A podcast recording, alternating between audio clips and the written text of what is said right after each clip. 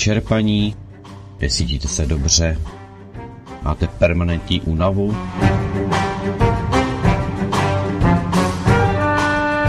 A co zrcadlo? Jste spokojeni? To by to něco chtělo.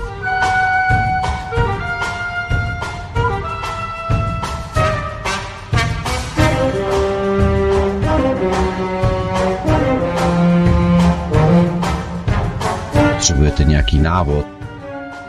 Potřebujete se zbavit útočících bílých plášťů, pak poslouchejte tento pořad.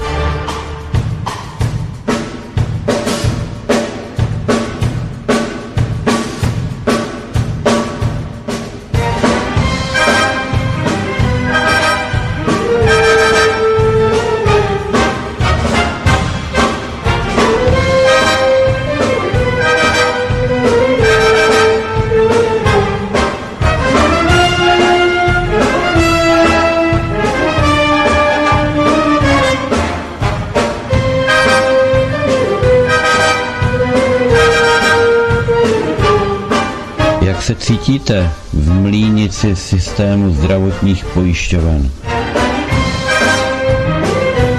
Jak vás drtí západní medicína?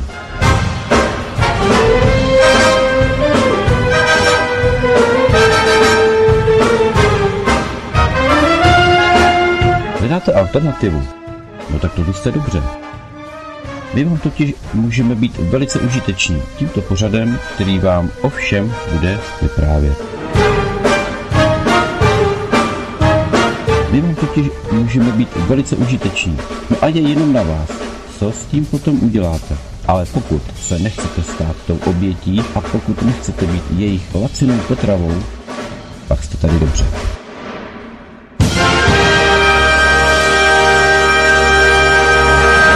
Vítám vás v pořadu Stárnutí je přežitek. Vítá vás Petr Václav. Jo, jo, je to tak, 20. Le... Pardon.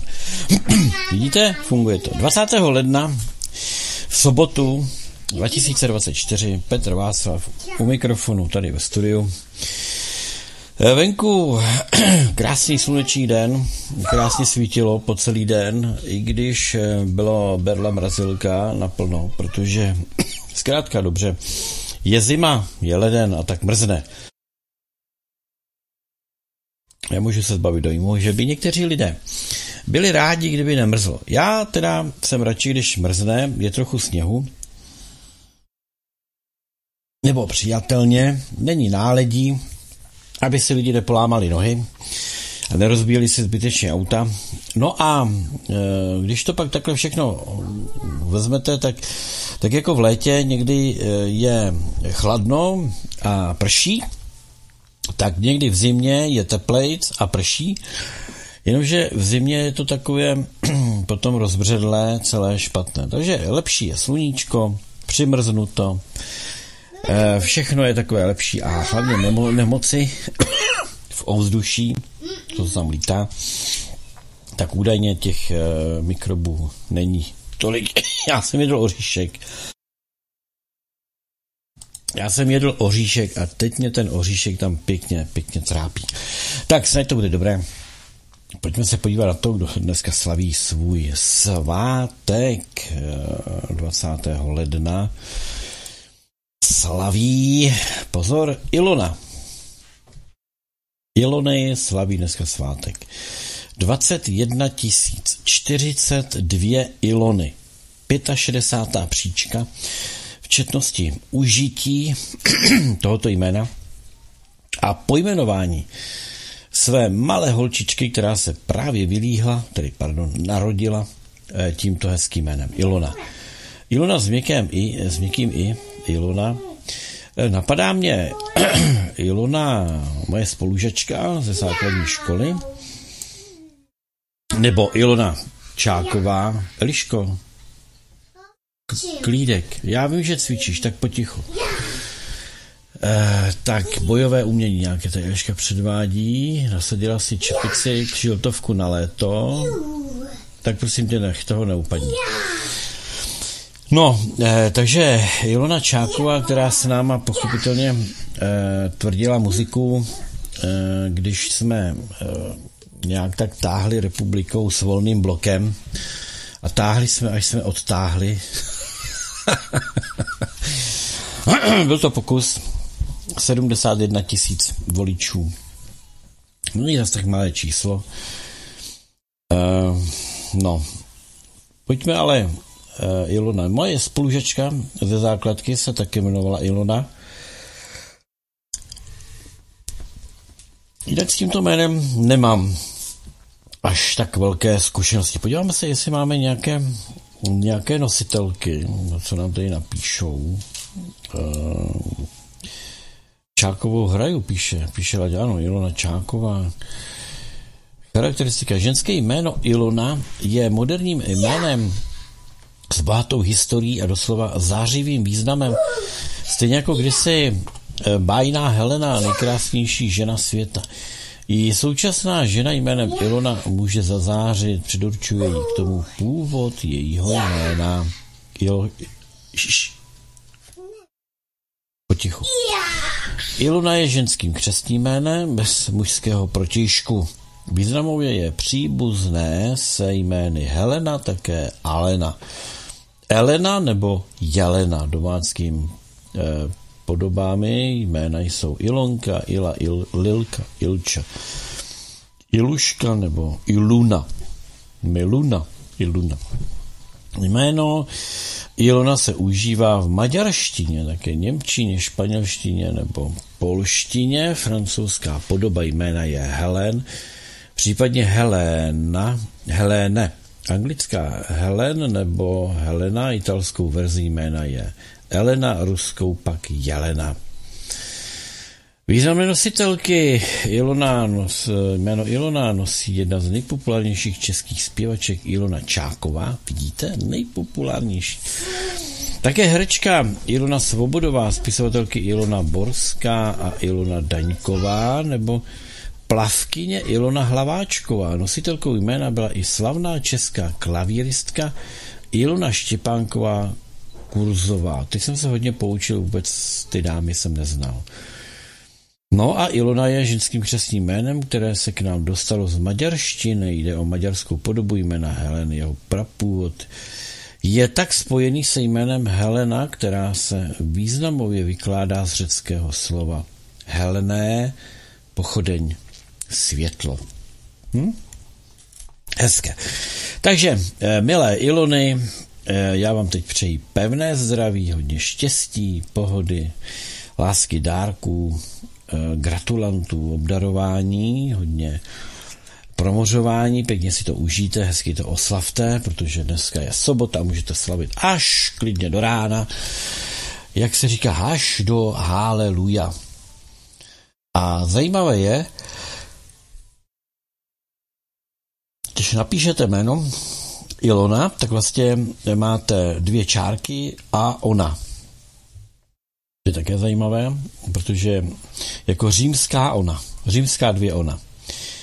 E, protože I vypadá hodně podobně jako, jako malé tiskací L, takže velké I nemá tyčku, proto je tam vlastně čárka, čárka, ona. No, tak to je jenom se tak jako, že se tady vidím. Takže Ilonám, e, pokud znáte nějakou Ilonu, nezapomeňte ji popřát, abyste jí s tím způsobili radost, nebo ji navštivte a něco kupte a pozdravte, popřejte, eh, připíte. No zkrátka, promořte se, no a e, udělejte jim radost, to jim nadělí zdraví. Takže dneska tedy eh, slaví Ilony 20. ledna. Za chvilku tady máme, přátelé, únor. Strašně to běží. Nedávno tady byl Silvestr Nedávno to byl nový rok a už máme, eh, vplouváme do třetí do třetí dekády měsíce eh, prvního v roce, měsíce ledna. No, není to krásná věc. Já to zkusím spláchnout. Tak jsem se napil, No uvidíme, jak to bude fungovat. Pojďme tedy dnešní pořad eh, věnujeme eh, asi mnohokterým věce, mnohokterým věcem, čím začít. Možná jednou věcí, kterou jste mi poslali, Martin mi to poslal, taková věc, o které jsem ani netušil. No ale tak uvidíme, do jaké míry to je, či není pravda. Cítíte, jak se tento týden otáčí kosmické kolo? Tuto sobotu 20. ledna 2024 je Slunce v konjunkci s Plutem v posledním stupni 29. Eh, stupně 59. minuty Kozoroha, čímž dosahuje vyvrcholení intenzivní globální transformace. Nevím, já jako kozoroh jsem zatím ještě nevyvrcholil, tak nemůžu zatím sloužit. Během několika hodin se Slunce a Pluto společně přesunou do nultého stupně vodnáře, prázdnoty nulového bodu. Vstupujeme na nové území. Trvá celkem 248 let. Jarda se tady řekta. Prý moderátor před vysílání mý oříšky. Jardo, ty kluku jeden, no jasně, tak si připravím jako blbec, no ale to vzniklo tak, Eliška tam měla um, nějaký, nějaký bombonek v tom, uh, čokoládový bonbon tam měla. Uh, no a protože tak tam byl takový opuštěný, samotný, no tak jsem si k němu čuchnul, že jo. Uh, jsem ho ochutnal, no a jsem ho zežral. No a tak, jak jsem ho snět, tak jsem netušil, že uvnitř je oříšek.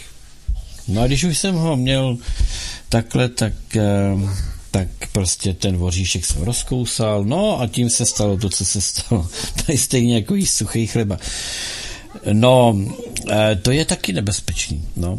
A nebo když takhle moderátor sedí, třeba moderuje a před něj si někdo, nebo před zpěváka si někdo, nebo před trumpetistu si někdo sedne s citronem a nebo s pomerančem a začne ten pomeranč e, mačkat a tu šťávu e, jako olizovat a, a sát, tak to je, to je konec. To se vám tak začnou totiž ten, ten Pavlovův efekt, e, se to jmenuje Pavlovův e, ne instinkt, ale blo, no reflex, Pavlovův reflex, Začnou se vám tak zbíhat sliny, že si ty trumpetáci naprskají do té trumpety. No a e, vlastně to úplně s těma dalšíma, co musí mluvit. Ale ty to ještě jsou schopni ustát, ale ten trumpetista určitě ne. Takže trvá to celkem 248 let, než se Pluto otočí kolem Slunce. Naposledy se Pluto pohyboval pohybovalo vodnářem v letech 1778 až 1798 v době bouřlivé revoluce. Během předchozího tranzitu Pluta byla francouzská revoluce a americká revoluce vedena občanskými nepokoji ve snaze vymanit se z utlačovatelských monarchií, nezdravých životních podmínek, přebujelé chudoby a nevyvážených energetických systémů. Lidové revoluce vodnáře založily nové republiky. Velké kolo času se znovu otáčí, protože začíná nový otočný globální cyklus. Buď se přizpůsobíme kruhovému pohybu revolučního pokroku, nebo se tvrdošídně držíme minulosti a fyzického status quo. Kdybychom žili před 248 lety a věděli bychom, že probíhá revoluce, co bychom udělali, kdybychom se připravili? Kde bychom se rozhodli žít? Jaké volné konce by bylo třeba svázat a doplnit? Jak si nejlépe zjednodušit život? Co bychom potřebovali k zajištění svojí fyzické a duchovní výživy? Zbavit se staré, zatížené minulosti není nikdy snadné ani pohodlné. Odstranění odumřelé kůže a dusívé vrstvy hustoty je nutná akce. Udržování každodenní duchovní praxe je životu prospěšné. Veškerý život na Gáji je zasažen současným kosmickým přeskupením. Vyžaduje to větší porozumění probíhající molekulární transformaci, procesu sjednocování. Stát se kvantovými bytostmi zahrnuje rozpuštění magnetických časových nárazníků, které oddělují vlnovou částici, fyzickou a duchovní sféru. Tak teď jsem se docela kurňa ztratil. Když je vaše energie nevyvážená, vaše vnitřní mikrokrystaly pulzují na nižších frekvencích a oscilují ve směru hodinových ručiček na sestupné spirále hustoty a časové komprese. Gravitační náboj ve směru hodinových ručiček stlačuje vaši fyzickou energii do husté, tuhé hmoty, snižuje vaši frekvenci, kdy se stáváte pomalými zaseknutými odpojenými, ustrašenými a v odporu tak nízkým, jako je 7 Hz. Vnitřní husté magnetické bariéry tak blokují přístup mezi levou a pravou hemisférou mozku, mezi nižší a vyšší myslí, mezi člověkem a duší. Aha, už jsem to pochopil. Tady je vlastně popsáno, co se stalo vrcholným politikům v naší země, kdy se jim porouchala komunikace mezi levou a pravou hemisférou mozku, ten jim stvrdnul na nižší a vyšší mysli. No a je to tady. Takže už víme, co se jim přihodilo. Když se točíme v kvantovém vortexu, zrychlujeme rychlost rotace oscilací atomů v buňkách, aby odpovídala vibrační frekvenci vaší duše. Struny mikroskopických vláken, pulzující v každém atomu, začnou šumět a vibrovat s tónem podpisu vaší duše. Představte si, jak vnitřní světelné struny v každém atomu vibrují vaší jedinečnou písní duše. Když cítíte radost nebo blaženost, vibrujete v rezonanční soudržnosti s frekvencí vaší duše v lásce. Mac Benedicte. No. Tady sdíleno v udržování harmonické rezonance vděčnosti a chvály Mikaj. Facebook hřejivá a bezpečná náruč vesmíru. Ale děkuji, že jste mi to poslali. Takových věcí tam je asi docela dost. E, celé, co jsem četl, už neplatí. Už neplatí. Protože my víme přeci, kde se nalézáme, tedy my zestupující víme, kde se nalézáme. My jsme v těch našich e, před před um, um, realitních bublinách, čili my, my jsme eh, v takových těch svých vlastních světech. Vesmír jako takový už není co býval, jsme někde jinde, nejsme v harmonickém univerzu 1, jsme v harmonickém univerzu 2. Eh, celá sluneční soustava byla opětovně znovu nějakým způsobem zorganizovaná, byla, byla jaksi doplněna přeskupilo se spousta planet. Takže až narazíte na všechny tyhle ty věci, které si budete moct takhle číst, tak možná tady platí ta část před těma 248 lety, to možná v té době ještě platilo, ale dneska po 248 letech už to neplatí. Neboť my jsme se vymanili. A jak, jak vidno, jo, ještě jedna věc platí, e, ty zablokované hemisféry našich politiků, e, tam bych taky řekl, že by to tak asi bych odpovídal. Ale to si ještě přištěte, že mezi těma hemisférama, jo, je ta totálně pokřivená páteř, respektive ta gumová páteř, nebo ta, e, ta, ta abnormálně elastická páteř a u některých končí hned mezi lopatkama ta páteř. Jsou absolutně bezpáteřní.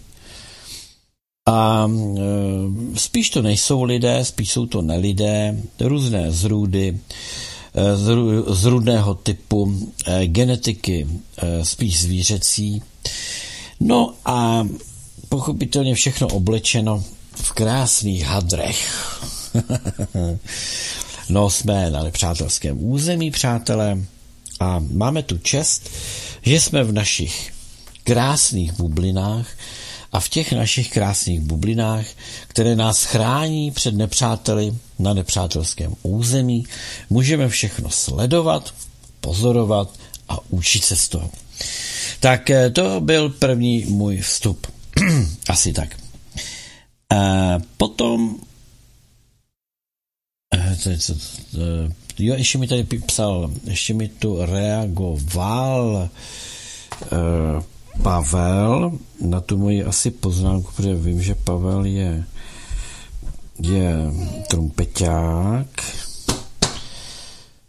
Ano. Dobrý večer. Hrají celý život na trubku, s citronem je to fáma. Naopak vítám při vystoupení, když nevyschne v puse. Hezký večer. Aha. Tak já teda to mám, že u nás na zábavě se to organizovali ženy, svaz žen, tam byli ty chlapi trumpetáci a foukali do těch různých nástrojů. A oni si tam vzali ten citron a jako fakt měli chlapi problém, jo. Ale protože vím, že Pavel je profesionální trumpetista, je to profesionální muzikus, tak bych asi věřil, že je na to vytrénovaný a že ten reflex mu až tolik neuškodí. No, vidíte, třeba je to fáma. Kdo ví? Tak, hezký večer. Děkuju, děkuju Pavle za reakci. Eh, je to asi o té představivosti, jo, si myslím. Nesmí, nesmí eh, profesionála, nesmí prostě taková nějaká věc asi příliš zasáhnout. No, eh, ještě, ještě mi tady psal, počkejte, ještě mi tady psal, myslím, Martin. E, co pak to psal Martin? Chvíličku, tady mrknu. Jestli se nepletu. Byla tady nějaká reakce. 20. ledna, pokud OS, tak Švédsko. Eh, eh, tak to se váže, to se váže vlastně k těm všem šílenostem. Otázka je, je-li to pravda? Je-li to pravda? Takže, co mi tu poslal Martin? O Švédech. Tak eh, pokud je to pravda, pak by to byla opravdu dobrá zpráva. Švédsko se stahuje z agendy udržitelnosti OSN do roku 2030, což je dobrý první krok, zvláště teď, když se v Davosu schází psychopati. Souhlasím. Velké Švédsko scrapping cíle agendy 2030. Švédsko v poslední době dělá spoustu správných věcí. Plány v oblasti obnovitelných zdrojů energie již zrušilo a prosazuje více jaderné energie. V novém roce Švédsko zrušilo klimatické daně na pohonné hmoty, což způsobilo propad cen nafty o více než 4 sek za litr, to jsou asi švédské koruny. V roce 2022, kdy byli u moci socialističtí demokraté, dosahovala cena nafty neuvěřitelných 28 švédských korun za litr. Poté, co pravicová vláda klimatické daně zrušila, dosáhly ceny v novém roce téměř pouhých 17 eh, švédských korun za litr. To je přibližně o 39% nižší cena nafty, páni. Byly však podniknuty další kroky. Předchozí socialistická vláda zahrnula do směrnic pro vládní organizace ve Švédsku formulace, že musí pracovat na dosažení cílu agendy 2030. Nová vláda snížila rozpočet na spolupráci obcí a regionů v rámci agendy 2030 a nyní během vánočních svátků vymazala cíle agendy 2030 ze směrnic vládním organizacím, jako jsou mimo jiné Švédská energetická agentura, Švédská agentura pro chemické látky, Švédská agentura pro námořní a vodní hospodářství a Švédská agentura pro potraviny. To je obrovský, obrovský pokrok. No tak jasně. Ještě, ještě, ještě. Eh, dneska byl ještě předložen eh, zákaz financování Světového ekonomického fora, takže teď musí přestat financovat OSN, VHO a všechny tři písmena agentury v USA. No, dobrý ne. Takže eh, mám takový pocit, že to způsobování chaosu a bídy eh, posílá do, do čela politiky eh, typu Roberta Fica, eh, Viktora Orbána a dalších, kteří prostě nechtějí nechat tu svoji zemi uchvátit těma šílencema. Uvidíme, jak se to bude dál vyvíjet. Když jsme nakousli ty všechny klimatické záležitosti, tak eh, je potřeba říct, jak obrovským způsobem sílí to, ten odpor vůči těm nesmyslům. Jo. A jak, jak eh, se v praxi eh, vlastně začíná projevovat to, že třeba elektromobilita, jak je to úplně, ale úplně postavené na hlavu, No a že zkrátka dobře se tomu někteří, ať už jsou to výrobci, eh, ať už jsou to eh, uživatelé eh, vozidel nebo ti, kdož s těmi vozidly nějakým způsobem podnikají, jak se nenechávají na svoje náklady zblbnout do něčeho, co je úplně, ale úplně mimo. Jo.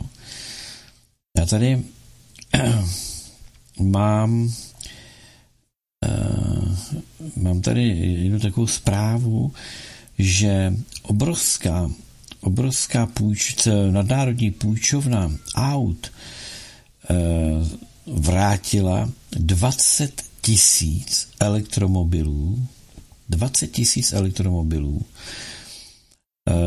výrobci, protože je to věc, se kterou těžko eh, se dá nahradit eh, ta kvalita a ten uživatelský, ten uživatelský komfort eh, klasických aut. Jo. Čili zajedno je to obrovsky nákladné, co se týká provozování těch aut.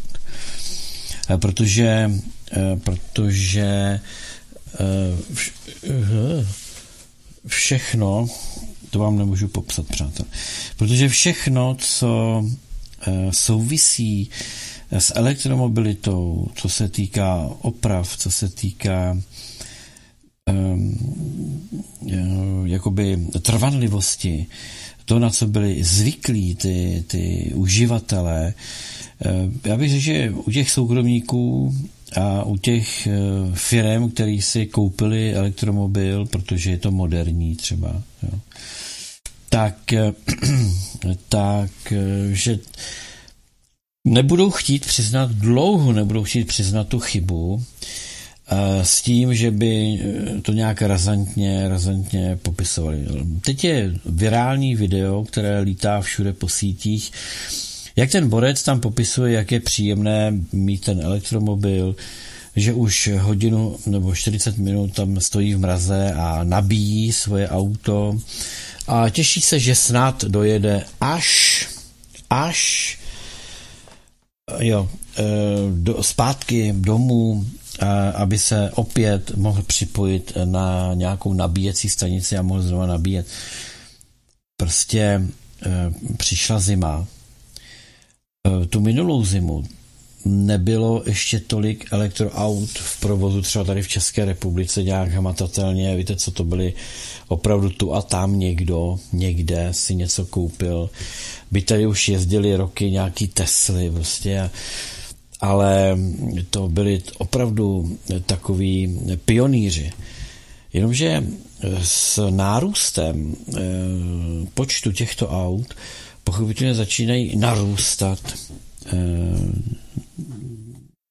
začaly narůstat komplikace. V, v Británii eh, čekají 40 až 50 hodin u nabíjecích stanic, aby se mohli nabít. Došlo tam k několika incidentům, kdy tam zdemolovali ty nabíjecí stanice, porvali se tam řidiči.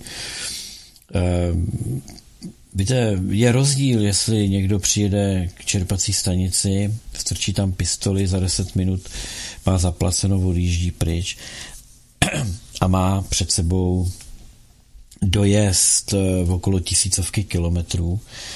Čerpací stanice je na každém rohu dneska brbláme, když musíme stát, eh, dejme tomu, před náma jsou 4-5 aut. To většinou na onu, kde mají nejlevnějc, tak eh, tam se takhle stojí občas. A brbláme, nelíbí se nám to.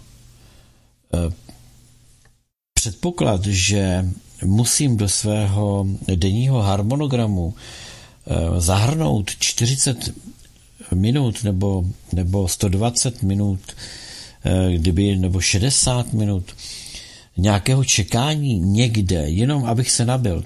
Teď vůbec jako neřeším, teď vůbec neřeším jako záležitost, že bych ještě tam někdo byl přede mnou a já musel čekat 40 hodin, nebo, nebo kdybych čekal hodinu, jenom jedno auto přede mnou, eh, tak z toho, víte, to, to je náš život, který tomu darujeme.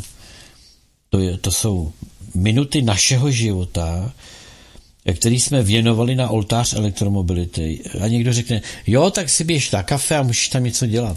Můžu, ale to jsou jako kdyby záskokové věci. Jo. Prostě půjdu na tu benzínku, vemu si počítač a, a budu něco řešit. Jo. Ale e, to je taková, to je takový jako zdonucení, aby člověk tam úplně neseděl na prázdno a nečuměl stropu. Tak si vymyslí nějakou práci nebo bude se něčemu věnovat, čemu by se třeba ani za normálních okolností nevěnoval, bude, bude tam eh, surfovat někde po něčem. Eh, no, přijde mi to, přijde mi to jako další zdržovačka. Další zdržovačka pro lidi od života a další směrování těch lidí do nějakých třeba virtuálních eh, oblastí, protože nějak si to lidé musí ukrátit. No a eh, ten způsob je různý. Upřímně eh, si neumím představit, že si koupíte auto za 1,5 milionu a, a na 300 tisících prostě vás čeká investice, byť jenom do baterek, což je, což je tři čtvrtě, ceny tři čtvrtě auta. Nedej bože, když tam bude nějaká pohoná jednotka, nějaký, nějaký motor a tak dále. To prostě jsou neskuteční náklady. K tomu zatím ještě jako kdyby nepřichází. Jo. V Německu je možno koupit spoustu elektromobilů. E, lidé už si naběhli, že si koupili elektromobil. Zánovní elektromobil, krásný. No jo, jenomže baterky, tch, baterky byly skoro šus, takže eh, je čekala investice do baterek. A ty lidi zjistili, že když by si koupili nový auto, kdyby si koupili nový elektromobil, tak by je vyšel levnějc. Takže eh, vůbec jako ta ekonomická část, eh, to, že výroba toho auta představuje 2,4 násobek uhlíkové stopy výroby běžného auta, že e, jakoby ta životnost je výrazně kratší. A to všechno, to všechno je maskováno nějaký, nějakou mlhou prostě o tom, jak je to ekologické.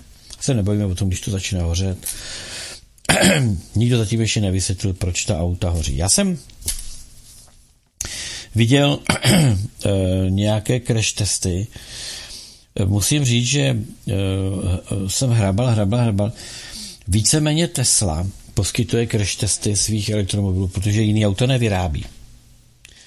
Ale běžní automobilky eh, se zrovna těma crash testama moc, eh, moc neto, moc nechlubí. Víte, v čem je problém? Problém je, že navíc ještě ty, ty automobilky um, šly tou strategií, aby ta auta vypadala jako ty benzínový. I když třeba vidíme ten elektromobil od Hyundai, že je takový hodně, eh, hodně sci-fi. Jo. Viděl jsem elektromobil, teďko nějaký nový, nějaký nový BMW, to je fakt kára jako ze sci-fi filmu. Ale eh, většina těch elektromobilů eh, Většina těch elektromobilů je mm, jako konstrukčně vychází z benzínového auta, třeba Enyaq, jo. To, to vypadá opravdu jako klasický běžný auto, ale je to elektromobil, nebo eh, spousta jiných aut. No jo, ale zkuste si do svého běžného auta Eh, jaký je rozdíl mezi jízdníma vlastnostma toho auta, když jedete sami v tom autě, v benzínovém autě, když jedete sami nebo v naftovém, a nebo když jste plně naložený a eh, máte ještě plný kufr, jo? to znamená, že máte plnou zátěž auta. Jak se to auto jinak ovládá? Je logické, že pochopitelně to auto je takzvaně přeložené jo, v tu chvíli. To znamená, když jste tam dali jako tuší pružiny a tak dosáhnete nějakého trošku zlepšení. Ale jinak si představte, jak to auto brzdí, jak to auto jede do zatáček, ono se tak trošku má tendenci i kroutit, jestli jste, si, jestli jste to někdy postřehli. To auto je takový e, méně stabilní, bych řekl. No a je to, je to prostě daný tím, že to auto je konstruované na nějakou eh, střední zátěž a ví se, že prostě s tou plnou zátěží pojedete minimálně eh, v tom, v tom životnosti toho auta, kolikrát pojedete plně naložený prostě. U užitkového auta se to předpokládá, u, u běžného rodinného auta se to tolik nepředpokládá, protože většina rodin jezdí prostě dva dospělí, Eh, jedno, dvě děti, možná tři děti, ale ty jsou malí a lehký, nějaký, nějaká bagáž, pohoda. Buchty od babičky, vajíčka od dědečka. A e, to je takový, taková střední zátěž. Když to je elektromobil, tak eh, musíme přičíst e, ty autáky vážejí pochopitelně někde ke dvou tunám. E, to znamená, že to jsou ty plně naložený auta. To je um, věc, kvůli které pravděpodobně moc ty crash testy se nedělají. Protože si, když se dělají, eh, a když automobilky dělají crash testy, jsou tam ty auta naložený? Ne, jsou to auta s figurínama. A ještě jsou to auta notně odstrojený. Všimněte si toho. Čili oni dělají testy víceméně na skeletech. A e, když potom se tam do toho dá ta hmotnost, celá ta výbava, to všechno, co v tom autě je, tak to auto se bude při crash testu chovat jinak. A když to auto naložíte a dáte ho na crash test, tak budete zděšeni, co, se, co uvidíte. Protože fyzika je prostě neúprosná. Takže eh, trošku, trošku nás ty eh, výrobci těch aut eh, vodí za nos. Já se pamatuju, je to 8 let, možná 8, 10 let zpátky, možná ani tolik ne, na nějakém autosalonu poprvé vystavovali Číňani svoje auta limuzíny, krásné limuzíny, krásný rodinný auta eh, a všichni jenom se lišili, ty auta se lišili tím, že byly za polovinu, jo, eh, ceny. A všichni ti výrobci okolo, který prostě eh, ty auta mají jednou tak drahý, tak řekl, a vy se divíte, že to auto je za polovinu? Teď nesplňuje vůbec žádný evropský normy. Teď nesplňuje nic prostě. To jsou prostě auta velice nebezpečný, jenom hezky vypadají. Lháři prolhaný, rozumíte? Lháři prolhaný.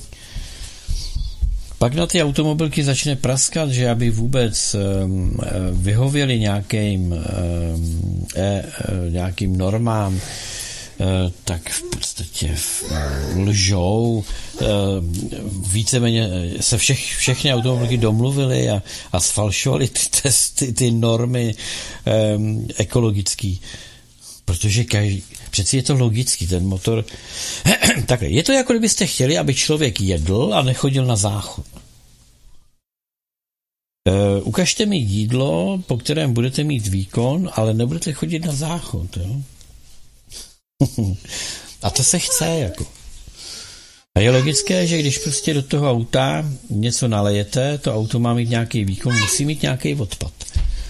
Můžete ten odpad pochopitelně nějakým způsobem regulovat, aby nebyl příliš, příliš agresivní, špatný a tak dál, aby ho nebylo tolik. To už ty automobilky jak kdyby všechno udělali. Pozor, ale to si platí zákazníci, protože to se odráží v ceně toho auta. Dneska, eh, když si vezmete, eh, že oni dostávají z nějakého litrového motoru, dostávají výkon běžně 100 koní, ehm, kdysi, eh, kdysi litrový výkon 100 koní byl u závodních aut. No čili 100 koní z litru, ze dvou litrů 200 koní prostě a tak. Eh, existují nějaké, eh, nějaké poměry k sobě, to znamená jakoby výkon versus versus eh, výdrž, to znamená nějaká životnost. A je logické, že čím víc ten motor jakoby našpunujete, tak tím dřív ta jeho životnost skončí. Takové ty robustní atmosférické motory, 2,5 litry dízly, co se dávaly do těch transportérů, eh, do Volkswagenu, byly nesmrtelné motory. Jedna devítka v oktávce dýzlový TDIčko, to je nesmrtelný motor. Jo. I když to má, i když to třeba už mělo turbo, t- zatímco ty atmosférické jsou ještě o to, o to e, nebo klapák starý Mercedes, že jo, bez turba. E, to byly motory, které prostě, když běžely, tak běžely, nebylo, nebylo to žádný závodění, prostě to auto se rozjelo a jelo a, a převezlo vás z místa A do místa B. Dneska pochopitelně eh, je taková filozofie, že malý motor bude mít malou spotřebu. Malá spotřeba znamená eh, málo odpadu a to málo odpadu se lépe zreguluje do nějakých jakoby norem. Jenomže aby toho docílili, tak to auto je prošpikovaný různýma čidlama, snímačema, elektronikou, v tom se nikdo nevyzná, už ani v podstatě eh, v těch autorizovaných servisech. Ehm, má to jedno nebo dvě turba. Ehm, turbo je sice dobrá pomůcka, aby vám to auto hezky frčelo, ale je to jedno z nejcitlivějších míst životnosti toho motoru. A teď si vemte, že ještě třeba se to doplní ehm, start-stop, což znamená, že jakmile zastavíte na křižovatce, tak, tak vám auto samo zdechne a jakmile naskočí zelená a vy chcete vystartovat, nebo zastavíte v koloně a potřebujete vystartovat, tak e, se to tak se to zase nahodí to auto, nastartuje a vyjedete. To znamená, že e, nestojíte tam minutu a neběží auto na volnoběh. Tudíž to auto, víme, že na volnoběh ten motor je nejméně ekologický, se dá říct. I když to taky už není pravda, bývalo to hlavně u těch karburátorových motorů, kde ten režim byl o největší spotřebě u benzínových, u benzínových aut. Dneska, když je to elektronicky řízený vstřikování, tak na ten volnoběh to opravdu vemte si, vemte si ten diesel, kolik vám spotřeboval, tím byly diesely daný, že diesel na volnoběh skoro nic nespotřeboval. Dneska je to benzínový auto, skoro nic nespotřebuje. To znamená, že ty emise nejsou až tak dramatický, ale dramatické je eh, zkrácení životnosti toho motoru. Zejména motoru s turbodmychadlem. Eh, dneska spousta lidí ani neví, že má v autě turbo je spousta benzínových fábí, který mají turbo. Proč? No, aby to, aby to jelo. Ten tříválec třeba, nebo ten čtyřválec v, tom litru v obsahu. Tisícovka tisícovka MBčko mělo litrový obsah, že? Víme jak, to, víme, jak to jezdilo. Dneska máme litrový Fabie, to auto je o 4 metráky těžší, když je prázdný, protože je pochopitelně velký, prostorný, vypolstrovaný. Takže to auto je samo o sobě těžší a než bývala ta tisícovka a ten motor má jednou tak velký výkon, spolehlivě, možná třikrát vyšší výkon. Takže je to, je to prostě o tom vymačknout z toho motoru maximum, co můžete. Na jednu stranu se to jeví dobře, jakože když už ten motor mám, tak ať teda dělá všechno pro to, aby jako dobře jel. A na druhou stranu je to na úkor té životnosti. Jo. A na úkor servisních nákladů. Představte si, že dokud to jede, je to všechno v pohodě. Jakmile to přestane jet, tak musíte do autorizovaného servisu nejlépe, protože můžete jet i jinam k mechanikovi. Já teda mám s autorizovanými servisy tu nejhorší zkušenost, protože tam platí přesně to, co platí o různých jiných řemeslech. Ti šikovní šli dělat sami na sebe, mají svoji autodílnu a ti největší lofasa zůstali v těch autorizovaných servisech. Nechci nikoho urazit, um, pak jsou to ještě lidi, kteří jsou um, zarytými, zarytými fandy těch značek třeba, jo. Ale i ty mají svoje autodílny většinou. Takže v těch autorizovaných servisech není žádná hvězdná skladba, takhle bych to řekl. Problém je, že eh, když tam to auto dáte, oni ho dají na diagnostiku, tak ta diagnostika není schopná říct úplně přesně, běž a vyměň tohle um, ona něco ukáže a je k tomu nějaký jakoby výklad, co by to mohlo způsobovat. Takže oni začnou postupně měnit ty věci, které by to mohly způsobovat, až narazí na to, že se to zlepší. No ale protože už ty nový díly vám tam dali ty předchozí, tak ty opravy jsou výrazně drahé, protože oni vám tam vyměnili kde co. To je ten problém. Jako no. Takže servisování takhle složitých aut pochopitelně musíme brát jako, že e, podstupujeme velice drahou záležitost v těch servisních e, podmínkách. Proto, proto e, a nedělíme si iluze, jo, VW mělo dost, dost problémů s některýma motorama, zejména 12 stovky eh, byly v nějaký úpravě, jako že to bylo, že to bylo docela nadupaný, teď nevím, kolik to mělo koní, tam normálně eh, se vyklepávaly písní kroužky a, a dlouho, dlouho trvalo a fabrika se hodně bránila. Dávali se ty motory jak do Škodovek, tak do Volkswagenu, eh, do Golfů a do, myslím, že i Pola s tím dělali nějaký nadupaný. A dělali velký vofuky eh, ty motory měnit, jo, respektive opravit je. Přitom to byla konstrukční vada. Já mám, nebo u Šaranů, ale to nebylo jenom v Šaranech, to byly ty motory eh, dvoulitrový nafťáky, který, mají, který tam mají BR, BRD motory, ty mají takový zvláštní systém vyvažovacích řídelů, ten vyvažovací řídel se točí jednou tak rychle než klikový řídel a pohon je udělaný takovým způsobem, že výrobce doporučuje po každých 60 tisících vyměnit to soukolí. Jo. To soukolí stojí 60 tisíc jako, s tou řídelí. Na který to je. A oni vám, oni vám prodají auto s motorem, kde každých 60 tisíc výrobce doporučuje, abyste do toho narvali dalších 60 tisíc peněz. Jako jo. Takže e, takovýhle šity jako vám klidně prodaj. No a když jako jezdíte kilometry s těma autama, jako, jakože já těch 60 tisíc spolehlivě nalítám, to s tím nemám problém, za e, nějakou chvíli, tak eh, to bych se nedoplatil.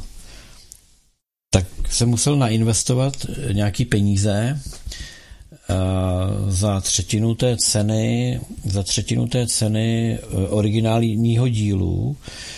To vymysleli čeští, čeští eh, řemesníci, udělají to soukolí a osadí ho na tu hřídel, ne na tisíci hrán, ale přes čtyř hrán a to je na věky věku. Otázka zní, proč takovouhle věc nevyřeší inženýři ve VV? Protože jsou to nýmandi, nebo protože se to ani nechce vlastně, protože je potřeba, aby lidi platili a platili a platili a utráceli a utráceli peníze. Takže zpátky, zpátky k tomu všemu. Tak ehm, ty, ještě jenom jedna věc, a to je možná rada jakoby teďko pro vás, pro motoristy, pro posluchače. Ehm, seznamte se se svým autem, seznamte se, jestli tam máte turbo, a jestli vám můžu doporučit, eh, pokud vám to jde, protože ne u všech aut to jde, vypněte si, vypněte si systém start-stop, kašlete eh, v úvozovkách, eh, kašlete na nějaké plky o šetření životního prostředí, protože dneska už je prokázané, udělali, některé automobilky už udělali studii, respektive na automobilky navázané kluby, Jo.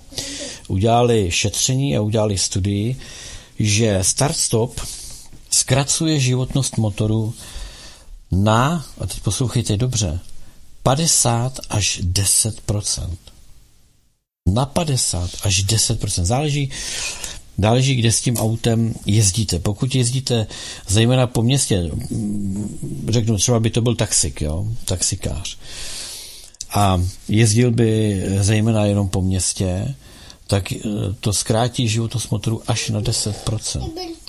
Na desetinu. No je to jednoduché. Kdo tomu trošku hovíte, no tak víte, eh, celá ta soustava eh, kliková řídel je uložená v ložiskách, ojnice jsou uložené v ložiskách, ale pozor, ta ložiska jsou, pozor, kluzná. To znamená, že tam nejsou žádné kuličky, žádné válečky, žádný jehly, nic takového. Je to jenom velmi, velmi přesně opracované díra vůči e, tomu e, ložisku, čili vůči ty hřídely. Do toho se tlačí tlakový olej. Dneska ty oleje jsou řidký jako voda, takže maže to všechno, ale je to řídoučký olej. Takže Eh, když ten motor běží, tak tam je natlakovaný film a vlastně ta ložiska běží eh, v tom filmu volejovém, který je natlakovaný. Eh, takovýmhle způsobem je třeba uložená, tu, jsou uloženy turbíny v elektrárnách. Tam se točí 180 tun na volejovém polštáři, který tam je takhle vytvořený. Takže jako ten systém je spolehlivý, funkční, ovšem nejvíc ten motor opotřebováváte, eh, když ho startujete. Protože eh, čerpadlo začne tlačit olej ve chvíli, kdy se začne točit motor. To znamená, eh, vy, vy startujete, čerpadlo začíná tlačit olej, motor chytne a teprve v tu chvíli tam se vytvoří ten správný tlak. Dá se tedy říct, že to první nastartování u toho motoru, každý nastartování u toho motoru je start, kdy se třou o sebe ty plochy a teprve potom se tam vytvoří ten olejový film. To dělá, to dělá to zkrácení toho opotřebení. Vy máte horký motor, kolona, zastavíte, auto vám zdechne. Ztratí to tlak, ve chvíli, kdy se rozjíždíte, motor naskočí a vy se do toho ještě, do toho motoru, který se teprve teď začíná tlakovat, ono je to natlakovaný během chviličky, jo. ale když ještě jsou ty lidi takový, že hned pouští spojku a rozjíždí se a zatěžují ten motor, což vlastně tady to jde ruku v ruce, protože to auto reaguje bez toho, že byste ho startovali, ono se nastartuje samo, eh, tak vlastně zkracujete životnost. To je kliková hřídel a uložení, uložení ojnic a uložení v podstatě jakoby těch nejvíc namáhaných pohyblivých částí. Vemte si, když je to ještě navíc třeba, já nevím, jestli snad i turba, jestli eh, diesely se takhle dělají, to nevím. Benziny jsou určitě start-stop. U dieselu to bude ještě mnohem horší. Eh, toto způsobuje to obrovské zkrácení životnosti toho motoru. Vy byste s ním najezdili jednou tolik kilometrů. Spolehlivě, kdybyste start-stop nepoužívali. Nebavíme se ani o autobaterii, která pochopitelně tím víc trpí. Bohužel jsou auta, u kterých to nejde vypnout. Jo, tatík ten má ve Fábii e, tlačítko vypne, hotovo dobrý. Musí, musí ale pokaždé. Pokaždé, když zahajuje jízdu, musí to vypnout. Teď se pojďme pobavit o ještě citlivější části toho motoru, a to je turbo. Takže letíte dálnici, eh, hezky si to svištíte, 130, když dodržujete předpisy, tak jedete 130. Motor vám točí nějaký 3000 otáček, někomu v kousek víc, někomu v kousek míň. To znamená, že je v takovým, v takový dobrý zátěži. Najednou před váma blikačky, výstražáky, šup, brzdíte, zastavíte v koloně, auto udělá poch a zdechne. A e, když se začaly nějak tak hojně e, jakoby e, používat turbodmychadla v autech, hlavně u dýzláků, jo, když těch, u těch dýzlových, ale potom se stalo dost běžným, že se začaly používat i u těch benzínových aut, myslím tedy ne mimo závodní prostor, v tom civilním, tak se o tom hodně mluvívalo, že musíte takzvaně nechat turbo vydejchat. Hlavně motory, eh, takzvaný Comraily, na to hodně byly citliví a jsou, ale všechna turba jsou na to citlivá. Vysvětlím proč. Eh, možná to všichni víte, pro děvčata, teď co. Turbodmychadlo funguje tak, že výfukové plyny letí přes vrtuly eh, dál do výfuku a z auta pryč a druhá půlka, eh, kde běží ty výfukové plyny, to je oddělené od sebe, ale je to na jedné hřídeli a na druhé hřídeli se točí se točí větrák, ventilátor, který nasávaný vzduch žene do motoru a vytváří tam vyšší než atmosférický tlak. To pochopitelně napomáhá plnění motoru, napomáhá to i ekologii, pochopitelně, protože eh, to umožní z toho motoru při menším množství paliva e, dostat větší výkon, protože čím víc vzduchu, tím líp to prohořívá, to znamená, že ta směs je i lépe spálená a ty splodiny nejsou takový. Blbě v tom hoří řepka, pochopitelně, ale taky to schoří. Když to turbo e, jedete, když jedete, tak to turbo je, je e, rudý. To je normálně rozpálený do červena. Od těch výfukových plynů to turbo opravdu uh, je červený. Pozor, i turbo běží uh, v takových ložistích, jako se vám popisoval. To znamená úplně stejně, úplně stejně uh, uložený jenom v tom olejovém tlaku, v tom filmu, který je tam natlačen olejovým čerpadlem. Když je to rudý, tak co se stane? Eh, proto se to nechává vydechat. Vy, když zajedete na benzínku a jdete si koupit eh, párek nebo se jdete vyčurat, tak zastavíte a minutu až dvě to auto necháte běžet na volnoběh, aby to turbo schladlo aspoň na nějakou teplotu nějakou, dobrou, aby se, eh, aby ten olej, eh, který tam v podstatě pracuje ve velmi náročných podmínkách, když tam je obrovská teplota, tak i ten olej, aby trochu schladl. Ten olej zase ochlazuje potom, jak chladne v, v, tom, v tom chladiči, tak ochlazuje, ten olej přichází studenější, tak přes ty ložiska se tam začne ochlazovat.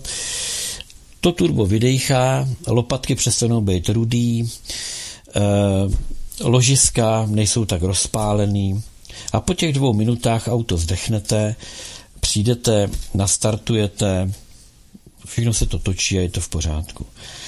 Když eh, přiletíte do té kolony a auto vám zdechne, tak v tu chvíli vám začne hořet pomalu ten olej v těch ložiscích, který jsou, eh, který jsou rozpálný od té červené vrtule, eh, která je do červená roz, rozžavená. Eh, napálí se vám tam škvarky, nebo se vám ten olej úplně vypálí, je tam úplně sucho. A tam hrozí, že nastartujete motor, zakouří se za váma a turbo věteli. Jako jo.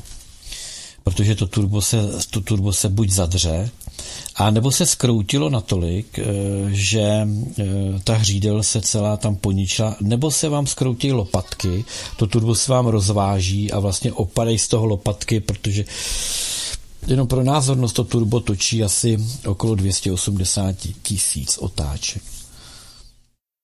To, to točí strašný frkot. Takže to turbo točí 200 až 300 tisíc otáček za minutu. Vaše auto točí 3000 a to turbo točí stokrát tolik. Proto je to tak náchylný. No a když eh, tam eh, máte benzínový auto a máte start-stop, tak je to ten problém. Čili Uh, vypněte si start-stop, prodloužíte si, velice si prodloužíte životnost motoru. Trošku jsem uhnul, ale když už jsem u toho, pojďme se ještě podívat na péči o elektrokolo. No mě tušil, že dneska bude technická, no ale nevadí. Proč se my řidiči nemůžeme taky pobavit, že jo? Všechno leze do peněz a um, když vám e, mě u Škodovky, když jsem měl novou dvojkovou oktávku, tak mi dva měsíce po záruce odešlo turbo na 220 tisících a e, frajer, frajeři mě teda jako e, udělali rozpočet ve Škodovce, e, že by mě to turbo, pozor, repasované turbo, ne nový, repasovaný turbo, kdyby mi ho udělali ve Škodovce 86 tisíc korun rozpočet protože on vám chlistne olej do sacího potrubí, chlistne vám olej pochopitelně do katalyzátoru, takže mechanik, který vám to udělá mimo autorizovaný servis, který vám to musí dělat podle předepsaných nějakých parametrů. Takže mechanik vezme benzín, umeje ten olej z toho sacího potrubí, to sací potrubí jenom sundá a zase umeje, nasadí. E, propláchne vám katalyzátor od toho oleje, katalyzátor vysuší, může fungovat. Ne, Škodovka vám dá nový katalyzátor, nový sací potrubí, nový sběrný potrubí na vejfuk a tak dále, a tak dále. Čili Ehm, když to necháte dělat někde u nějakého neautorizovaného servisu, tak třeba u těch oktávek eh, ty turba výměným způsobem turbo 7000, to znamená dá tam starý, dostane nový, eh, plus nějaká práce, fabrika říká vyndat motor, kluci to umějí bez vyndání motoru, počítejte 15 18 tisíc, že vás to může stát mimo autorizovaný servis. To je jenom tak pro představu, jako kde se, kde se pohybujeme. no, elektromobily jsme probrali. Já bych řekl asi tak. Pokud si chcete koupit drahou hračku, kupte si elektromobil. Pokud si chcete koupit auto, kterým chcete jezdit eh, a neutrácet svůj drahocený životní čas, eh, abyste eh, ho tratili kvůli nějakým vrtochům bláznů, tak si kupte standardní normální auto. No a u elektrokol je taková věc, když ho ukládáte na zimu, takhle, pokud jezdíte celou zimu na elektrokole, No tak eh, pozor, zkracuje se dojezd, pochopitelně, protože chlad baterce nesvědčí, to znamená, že počítejte s tím, že ten dojezd, který máte v létě, se vám zkrátí nějak na polovinu. Pokud nejezdíte, tak ale pozor, je potřeba se o tu baterii nějak starat. Předpokládám, že jak normální bicykl, tak elektrokolo neukládáte v obalený bahnem s rezatým řetězem. Předpokládám, že to kolo trochu očistíte, ehm, umejete si ho, aby bylo nezablácené. Řetěz propláchnete nebo jenom otřete hadrem, promáznete. Takže okolo se takhle postaráte. Kolo byste měli skladovat eh, nejlépe v, v takovém prostředí, řeknu garáž, sklep, jo, takové, takový nějaký, kde nemrzne. Ani kolu nedělá dobře, když mrzne, ani elektrokolu nedělá dobře, když zmrzne. E, u těch elektrokol je důležité, abyste e, tu baterku nenechali vybít. Baterie se vybíjí, samo vybíjejí se baterie. To znamená, že tu baterii je dobrý třeba jednou za měsíc to kolo píchnout na nabíječku, e, dobít ho a nechat ho zase vybíjet měsíc a potom zase tak to zopakovat, nebo aspoň jednou za šest neděl to kolo píchnout na to nabídlo, aby ta baterka, tak jak se vybíjí, tak aby se se nabila, aby, se, aby pracovala, aby nějakým způsobem takzvaně nezakrnila. Nejhorší je, když by se tu baterku nechali tím samou vybíjením, eh, aby, aby, aby se dostala na svoje minimum a nedej bože, aby se ještě dostala pod něj. To taky o tu baterku můžete potom přijít. Je dobré, aby ty, je dobré, aby ty skladovací podmínky u těch elektrokol nebyly v nějaké eh, velké vlhkosti, protože přeci jenom je tam elektromotor, takže by to nemělo být, eh, aby to zvlhlo, aby nějakým způsobem jste potom na jaře s tím měli problém. Takže to jsou takové ty zásady, asi logický, běžný, ten, kdo vám kolo prodal v té prodejně, by vám měl tyhle ty věci, na, by vás na to měl upozornit. Eh, je to, je to větší starost než o normální kolo, o normální bicykl. Pokud máte na tom kole nějaký světla, kde máte eh, tuškové baterie, pochopitelně sundat, vyndat, aby vám ty baterky tam nevytekly přes zimu.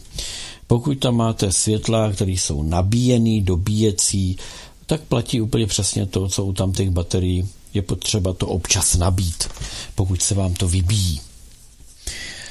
Dá se říct, že eh, třeba u těch elektroaut je ještě další fenomén, eh, který neznáme my, uživatelé normálních aut, a to je to, že když to auto odstavíte, a to, je to úplně stejné jako s těma elektrokolama, tak že ho nemůžete nechat e, vybít. Čili zapomeňte na to, že máte třeba e, stáž tři měsíce někde v zahraničí, přijedete, někde to auto zagarážujete a přiletíte za tři měsíce, skočíte do auta a pojedete. Tak na to rovnou zapomeňte. Jsou případy, že firmy měly auta takovýmhle způsobem zagarážovaný, po půl roce přišli, hodili auto na nabíječku a už ho nenabili. Ta baterie, když se pod vybije, čili když ztratí svoji minimální hodnotu nabíjení, eh, nabíjení tak um, už nenaskočí, už nenajede. Um, z bezpečnostních důvodů aby mohla explodovat, některé baterie, a to je právě i to, proč eh, můžou eh, některé baterie, některá auta, proč začnou hořet. Jeden článek v té baterii tam odejde, začne být podvybitej, zkratuje se, No a zkrat je jasné, protože ostatní jsou, ostatní jsou ostrý, takže tam nastane zkrat a už to jede. Těch důvodů, proč ta auta hoří, je celá řada.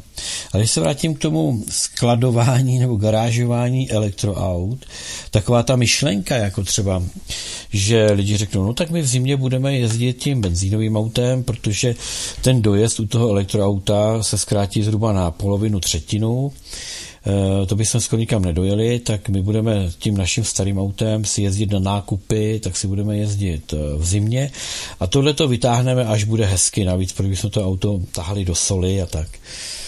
No, tak eh, pokud ho nebudete průběžně tu a tam nabíjet, tak se se zlou potážete. Když ještě utěž, vrátím se ke kolům a k elektrokolům. Platí to i o elektrokoloběžkách, to, co jsem řekl, pochopitelně. Platí to o elektrických vozejcích. Ehm, eh, jakmile to má baterii, tak baterie musí být v pohybu. Vrátím se ještě k tomu, že většinou máme nějaké pneumatiky na těch kolách. Většinou to lidé nechají, na jaře prázdný kola se začnou foukat. Ono to vypadá, že to na první pohled jako kdyby nevadí, ale vadí. Vy to nafouknete a ten plášť, jak to, jak to se kolo postupně ta duše ušla, jak to kolo stálo na tom plášti, který byl zlomený, tak eh, se poškodí ta vlákna uvnitř a ten plášť je za A náchylný na průraz, na defekt jako takovej. Eh, může vám pochopitelně i bouchnout, protože to víte na starém kole, že vám pláště dokázali spuchřet. U nových drahých plášťů to spuchření je asi tak za uh, třetinu doby. Tenkrát to bylo hodně z pryže, dneska je to hodně z umělé hmoty, by to vypadá jako pryž, čili eh, je to pochopně hodně syntetické a čím víc je to syntetické, tím méně to je stabilní. Takže proto byste neměli ani eh, kola skladovat nebo nechávat je v mraze, protože mráz uh, urychluje degeneraci těch plastů, ze kterých jsou rádoby ty pneumatiky. A vůbec těch všeho, co je plastové na tom kole. Tak jenom takhle zkusme, zkusme uvažovat. Jsou lidé, že dávají kolo na servis, do servisu, po té zimě nebo po té sezóně před zimou, záleží, jak to kdo máte. Kolo je dobré, když ho pověsíte takzvaně na hák, když máte nějaké držáky a, a prostě to kolo pověsíte za rám, aby nestálo na těch pneumatikách. Pak pochopitelně, když se vyfouknou, tak to nevadí, protože si zachovávají svůj, svůj nějaký původní přirozený tvar. Ten ráfek je tam nikde neláme. Eh, dáme si písničku, ukončím technickou. Možná pro, pro mnohé lidi něco, co, co eh, jim je úplně jasné, ale eh, dneska už ti prodejci aut vůbec neříkají lidem, že mají svůj motor v autě nechávat vydýchat. Protože logicky by se museli ptát, tak proč mám tady start-stop, jo. A propo, já mám na to řešení. To řešení je naprosto jednoduché. A nechápu, opravdu nechápu, proč ho výrobci, teda chápu, proč to výrobci aut neřeší tím, že prostě, když teda mají systém start-stop a víme, že to zkracuje životnost motoru. A víme proč, no tak stačí do toho systému tlakového zařadit elektrické čerpadlo, které prostě zkrátka při, při tom eh, vypnutí toho motoru dál bude ten olej pochopitelně držet v tlaku, aby ten start byl za správných okolností a neskracoval životnost toho motoru, aby, aby eh, takzvaně eh, jakoby se neodlil a neodtlakovalo se to ložisko. Takže eh, to, kdyby tam dávali, jenomže to by potom neměli práce na těch autech, nedělali by generálky na těch motorech, no a přicházeli by o peníze fabriky. Takže se to nedělá, přitom to má svoje řešení. Logické je, že by to e, zhruba tak z 50% řešilo i problém toho turba, protože ten olej by pochopitelně zůstal natlakovaný a rotoval by. To znamená, že ten eh, olej by zůstal v tom oběhu, eh, šel by přes chladič, i když ten motor stojí, tak olej by rotoval a v podstatě by se ochlazoval a ten by ochlazoval to turbo. No, no ale to víte. Buzines je buzines. Tak pojďme, dáme si nějakou hezkou písničku. Já se nemůžu eh, odepřít jednu od Jiřího Grossmana.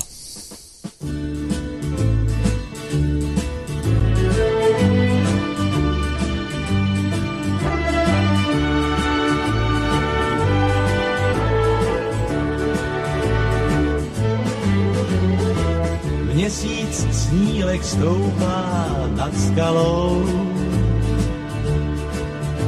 a zpívá si svou píseň pomalou.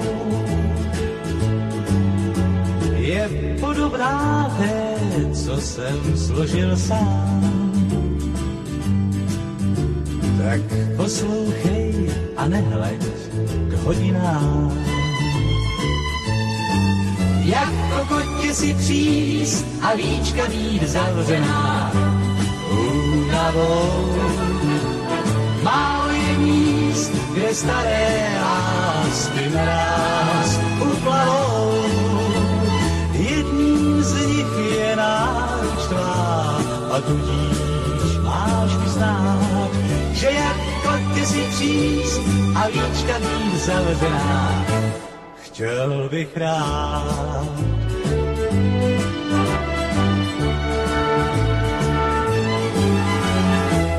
Dnešní noc je stokrát střeštěná a doznám, že jsem šťastný, že tě mám.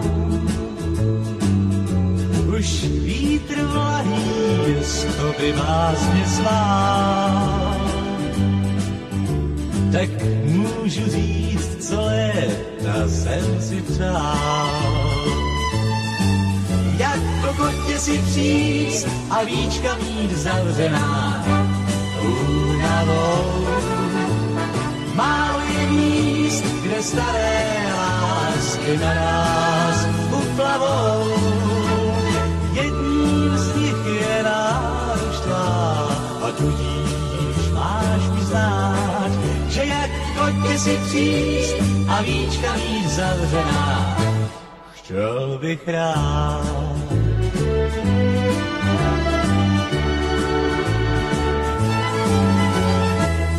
Nevyznám se příliš v lichotkách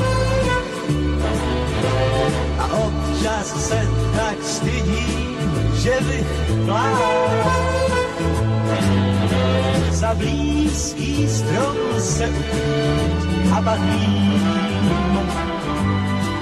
že bych šeptal ovšem hlasem čunivým. Jak kokotě si příst a víčka mít zavřená únavou. Málo je míst, kde staré lásky naraz uplavou a tudíž máš uznát, že jak kotě si příst a víčka mít zavřená, chtěl bych rád.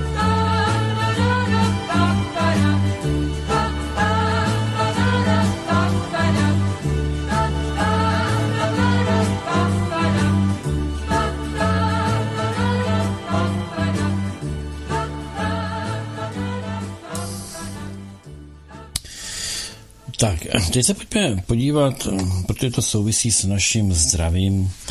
Možná někdo řekne, proč jsem motá technické věci okolo motoru, proč motá do pořadu stárnutí je přešítek. I motor stárne. Špatným užíváním. Takže e, má svoji životnost jako úplně všechno. A teď se pojďme podívat na ten náš motor, v nás uvnitř, který pochopitelně nějak tak živíme, protože ještě nejsme v situaci, kdy jsme schopni žít z nějaké volné energie ve smíru, tak potřebujeme jídlo. To jídlo, které máme dneska k dispozici, je výrazně jiné než to jídlo, které jsme znali za toho socíku. Eh, spousta lidí eh, pořád se nemůže dopočítat, eh, že kolik toho vlastně lidé utratí. Tohle jsem se s někým bavil a říkal, že třeba v Rakousku nejsou takový mm, nákupní horečky jako tady u nás. Jo? Jsme se o tom bavili. No já si myslím, že v tom Rakousku nejsou ty nákupní horečky jako u nás proto, že totiž u nás mají lidé víc důvodů chodit do těch supermarketů. Jo. E, protože v tom Rakousku pravděpodobně ti lidé se ne, nemusí honit za těma slevama. Upřímně řeknu, že je rozdíl, jestli to, ten samý nákup nakoupíte za 2,5 tisíce a nebo za 13 stovek. Já už, mám, já už jako vím, že když eh, jdu nakupovat a chytnu nějaký akce, já se tím neřídím, ale když přijdu a chytnu nějaký akce, tak eh, vím, že ušetřím docela hodně peněz. Jo. A jsou, jsou krámy, kde i to, že mají akce, kupujete mnohem dráž než v jiných eh, obchodech. Čili zejména Lidl je a Kaufland, bych řekl, ale i Tesco jsou takový docela hodně podvodný. A já jsem tady e, narazil na takový jeden příspěvek, jak třeba můžete hodně ušetřit na, na zelenině, pokud si ji sami vážíte. Víte, že v Kauflandu e, si vážíte zeleninu sami. Tedy ovoce a zeleninu na těch váhách. A e, přišel mi takový příspěvek, kdy Eh, na té váze je takový plastový kryt a pod tím plastovým krytem eh, je nějaký návod, jak máte s tou váhou zacházet. Když tam dáte, pán si tam dal papriku, navážil si šup, vyjela mu nějaká cedulka, nalepil na tu papriku, 33 asi 90 stála ta paprika. Sundal ten dekl, zvážil tu papriku a stála ho 19 80 nebo kolik. Výrazný rozdíl v ceně. Um, je to prý ve víceru Kauflandech, čili ta váha je zcela bezpečně kalibrovaná, bez toho, bez toho uh, nějakého deklu, s nějakým povídáním. Je to sejmutelný, jako když máte uh, jako když máte, dejme tomu, já nevím, nějaký plastový kryt a nějaký e, přístroj, aby se vám do toho neprášilo, tak je to takový nějaký kryt. Čili e, pravděpodobně v Kauflandu nejenom, že tam mají draho, ale ještě okrádají takovým způsobem. To tak se ohlídejte. Já jsem jenom chtěl říct, že na těch potravinách e, v podstatě lidé mohou ušetřit, pokud chytnou akce. No a ty, ty různé řetězce ty akce různě pořádají. V některý dny mají akce na toto, některý dny mají akce na toto. Takže jako ty lidi mají víc důvodů eh, neudělat jeden velký nákup, tak jak třeba děláme my, že uděláme velký nákup a, a jednou za týden, jednou, jednou za deset dnů eh, a jinak nás tam nikdo nevidí. Ano, v Lidlu váží na kase. To je pravda, proto říkám, tam, kde si to vážíte sami, jo, tam, kde mají eh, v, v, v, v penny, taky váží na kase, jo. Čili eh, tam, kde si to musíte vážit sami, tak, tak pozor. No a takže jako když chytnu akci, chytnu akci, když nechytnu, když nechytnu akci, tak nechytnu, neřeším. Ale chci jenom říct, že je spousta lidí, kteří to řeší, kteří jedou prostě třikrát v týdnu jedou nakupovat, protože v třikrát v týdnu mají někde nějaké akce a lidé si to skládají, že jo.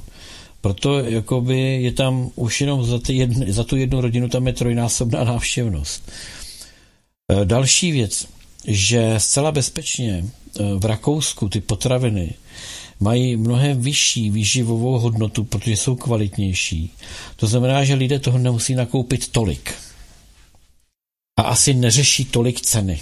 Jo, i když ne, ne, jako, za to bych ruku do ohně nedal, ale rozhodně nebudou jako Češi jezdit několikrát několikrát eh, v týdnu, prostě, protože tam mají jednou levný to, tam mají zase levný máslo a tam mají zase levný tohleto. Čili neobrážej ty supermarkety a někdo to nazývá supermarketovou turistikou. Já se, či, já se tomu u některých moc nedivím, protože jim e, jakoby nic jiného nezbývá, protože ta položka potravin v tom rozpočtu je čím dál tím vyšší. Takže lidé se musí postarat o to, aby nějakým způsobem, ehm, aby nějakým způsobem eh, ji snižovali tím, že do toho budou investovat svůj čas, invenci a, a eh, neustále eh, courat někde a skládat si ten svůj spotřební koš potravin z různých míst. Jo. Ale e, základ je v tom, že výživová hodnota těch potravin výrazně klesá a oproti třeba socíku, tak e, se pohybujeme před 50 lety. Jo, byla výživová hodnota o 85% vyšší. Jo, o 85% vyšší. To znamená, že lidé musí sníst obrovské množství materiálu, aby jako se vyživili.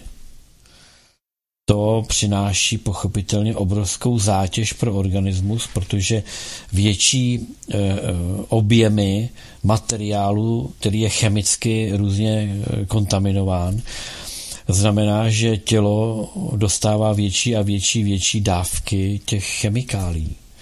Protože kdyby jsme toho mohli sníst jenom třetinu a byli bychom stejně najedený jako eh, eh, když sníme, když sníme tu celou porci, no tak eh, i kdyby to bylo chemický, tak do sebe dostaneme jenom třetinu chemikálí, že? Takhle je potřeba o tom uvažovat. No a Ideální je tedy, když uh, jsem rád, že to vídám v mnoha domácnostech, kde montuju přístroje na vodu, uh, mlínky, mlínky na uh, zrní, na obilí, na pšenici, na, na pohánku, na žito, cokoliv si tam umelete, že si melete mouku, jo, protože to je um, dobrý přístup. Pravidlo. Čím méně polotovarů, tím méně chemie a éček.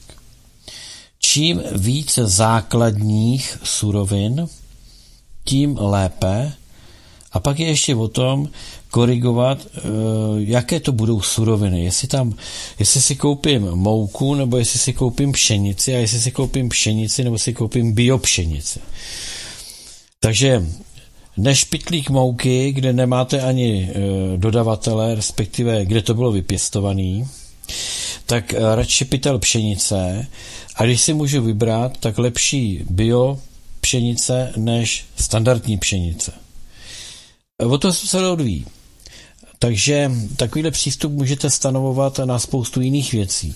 Eh, než si koupit ehm, na grill, když si chci něco grilovat, než si koupit krkovici, která je v marinádě v supermarketu už připravená. Z čeho pak myslíte, že to asi dělají? Co se asi, to je čerstvý maso, nejčerstvější maso, oni nakráje a dají do marinády, to víte, že ne. To, co je voschlý, hnusný, už je to načatý, tak, tak to do toho dají. E, možná bychom se dívali, co všechno se tam jako dává, jo. Tak eh, tady je potřeba eh, se opravdu orientovat, eh, tady je potřeba si se orientovat právě na zdroje různé farmy, různí zemědělci, který znáte, lidi, co mají hospodářství a prodají vám slepice nebo, nebo kuřata vám prodají, husu vám prodají, krůty, vepřový, hovězí někdy pěstujou. Takže eh, to jsou ty zdroje, jo, prostě zdravé, zdravých potravin. Čím méně si toho musíte koupit někde v supermarketu, tím lépe. Je dobrý, my tady máme naštěstí eh, třeba eh, prodejnu, masnu, kam dodává prostě tadyhle z, z Vícova eh, zemědělci. Zase, Víte, že to není dovoz někde z Polska nebo buchý odkaď, víte, že to tadyhle běhalo po stráních, že se to páslo a, a oni vám to oni vám to vlastně potom eh, rozporcovali na ten pult. Jo. Je to, je to, je to jakoby průhlednější, transparentnější a víte, co od toho můžete čekat. Je potřeba eh, opravdu se orientovat na vaření ze surovin, Úplně to nejhorší, co je stravování se ve fast foodech, pochopitelně. to je úplně to nejhorší. A nejlev, nej, nejlepší je, a musím říct, že i nejlevnější je stravovat se, stravovat se a vařit si ze surovin, o jejíž eh, původu máte povědomí. Evropští zemědělci vyzvali Brusel, aby omezil dovoz ukrajinských výrobků, napsalo Le Figaro. Šest evropských zemědělských organizací zveřejnilo společné prohlášení, ve kterém vyzvalo Brusel, aby omezil dovoz ukrajinských výrobků do Evropské unie, aby nebylo ohroženo přežití evropských výrobců, uvedl deník Le Figaro. Jde o to, že ještě v květnu 2022 se EU rozhodla dočasně pozastavit cla na ukrajinský dovoz. Organizace zastupující evropské zemědělce jsou však znepokojeny důsledky těchto opatření pro Evropu. Obáváme se, že pokud bude tento mechanismus pokračovat v současné podobě bez přizpůsobení, bude ohroženo přežití evropských výrobců jako celku. Varovali signatáři.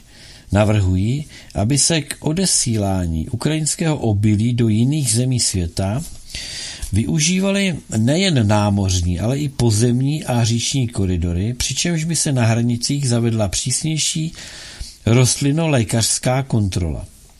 Kromě toho navrhují zavést mechanismy, které by pomohly určit místo určení ukrajinských výrobků a zajistit, aby se tam dostali. Současně navrhují zavést pro tyto výrobky dovozní Prahy na základě úrovně průměrných hodnot pro roky 2021-2022, aby vše, co je nad touto úrovní, mohlo před vývozem do třetích zemí projít pouze přes Evropskou unii. E, nepřímo se tady v podstatě říká, a znova, znova to zopakuju, e, byl velký skandál okolo okolo ukradení obrovského množství pšenice. Ruská federace e, zabezpečovala e, zásobování některých zemí Afriky, těch nejchudších zemí Afriky, ale i jiných zemí Afriky, tak eh, vývozem, vývozem obilí. Z části svého a z části ukrajinského. Takhle to bylo zavedeno ještě před tím konfliktem. Ehm, do některých zemí eh, to Ruská federace nakoupila a poskytla zdarma. Eh, některé africké země za to platily anebo měly dohodnuté nějaké jiné způsoby ehm, jaksi vypořádání. Ehm, po, po začátku konfliktu se ta situace zhoršila pochopně ve prospěch Afriky, protože eh, to znamenalo stopku na tohleto obilí. Víme, že tam za přispění Erdogana eh, čili Turecka, eh, proběhla nějaká dohoda o tom obilí a že bylo asi teď si musím vzpomenout na to číslo okolo 50 milionů tun obilí bylo vyexpedováno loděmi přes Černé moře směr Afrika, přičemž eh, si 11% toho obilí ponechala, eh, ponechalo Turecko, 3% eh, doputovali do Afriky a zbytek ukradli v evropských přístavech země kolektivního západu. Evropská unie víceméně. Zabavili prostě to obilí, nepustili ho dál, a začali ho umístěvat na trh v Evropské unii. Což pochopitelně začalo, a ještě pozor, ještě bez cla. Jo. A co, co zatím stojí? Stojí za to, stojí zatím eh, americké vlesprdelnictví, kdy tyto země neustále eh, s všemi možnými prostředky se snaží zachránit Ameriku, americké zájmy, Eh, na území Evropské unie a Evropy jako takové. O co jde? No to obilí, které se dneska pěstuje na Ukrajině, se pěstuje na pozemcích, které už byly skoupeny nebo obstaveny, čili víceméně patří americkým firmám a německým firmám. Co se týká těch, těch amerických, pozor, nejsou to žádné malé plochy. Eh, bavíme se tady asi o třetině černozemě na Ukrajině. To patří Americe. A americkým firmám tedy. Toto obilí za normálních okolností eh, by tedy se mohlo dostat buď do Ameriky, ale tam by se muselo prodávat za nějakých podmínek, Jenomže víme, jak to obilí eh, je kvalitní, víme, že eh, to obilí může obsahovat kde co, protože eh, se tam bojuje a anglosasové tam dodávají střely s ochuzeným uranem. Víme, že se tam aplikovaly různé, různé studie se tam prováděly, které byly organizovány Pentagonem. Eh, byly tam rozprašovány různé věci, které se eh, vyráběly v těch biolaboratořích. Čili těžko říct, jestli to obilí je v pořádku, anebo co všechno může obsahovat. Takhle bych to řekl. Jedině přísnou kontrolou by se dalo oddělit zrno od plev, jo, takzvaně. No, jenomže eh, to obilí, zkrátka a dobře, se nadspalo do evropských zemích, do obchodních řetězců, pravděpodobně zejména, protože vidím, eh, když zkuste si koupit eh, tady u nás nějakou mouku za dobrý peníze v obchodě a zkuste dohledat, kde, tam, kde to zrno bylo vypěstované. To tam nenajdete prostě. Dodává to ten a ten, ale původ toho obsahu není vůbec znám. Není vůbec eh, tam napsáno o tom nic. Teď tu pšenici oni e, dodávají bez cla. Proč bez cla? Nerozumím tomu. Když bude chtít dokoliv dovážet, eh, když bude chtít americký zemědělec dovážet do Evropy Eh, tak musí počítat s tím, že se to bude clít. Když bude chtít australský zemědělec sem dovážet, bude muset clít, jo. Eh, takže eh, každý, kdo bude dovážet do Evropské unie, bude clít. Jenom protekční zrno produkované americkými firmami na, různý, na různý, různým typem kontaminovaných územích Ukrajiny eh, je oproštěno od cla. Eh, na jedné straně to pochopitelně likviduje eh, původní, původní pěstitele obilí zemědělce Evropské unie, aniž by jim to někdo vynahradil. A na druhé straně to pochopitelně přináší obrovské množství kontaminovaných potravin, Eh, v, v rámci evropského prostoru. Jo. Jestli to jako pochopili tak, že už tady těch Afričanů máme v Evropě tolik, že teda asi Ruská federace to chtěla poskytnout těmto Afričanům a ne, ne e, africkým, e, africkým zemím, chudým africkým zemím. Někdo namítne, jak je možné, že e, tady mluvím o nekvalitním obilí, které mělo být dodáno eh, Afričanům. No tak buď umřou hlady, eh, nebo budou mít aspoň nějaké obilí, jo.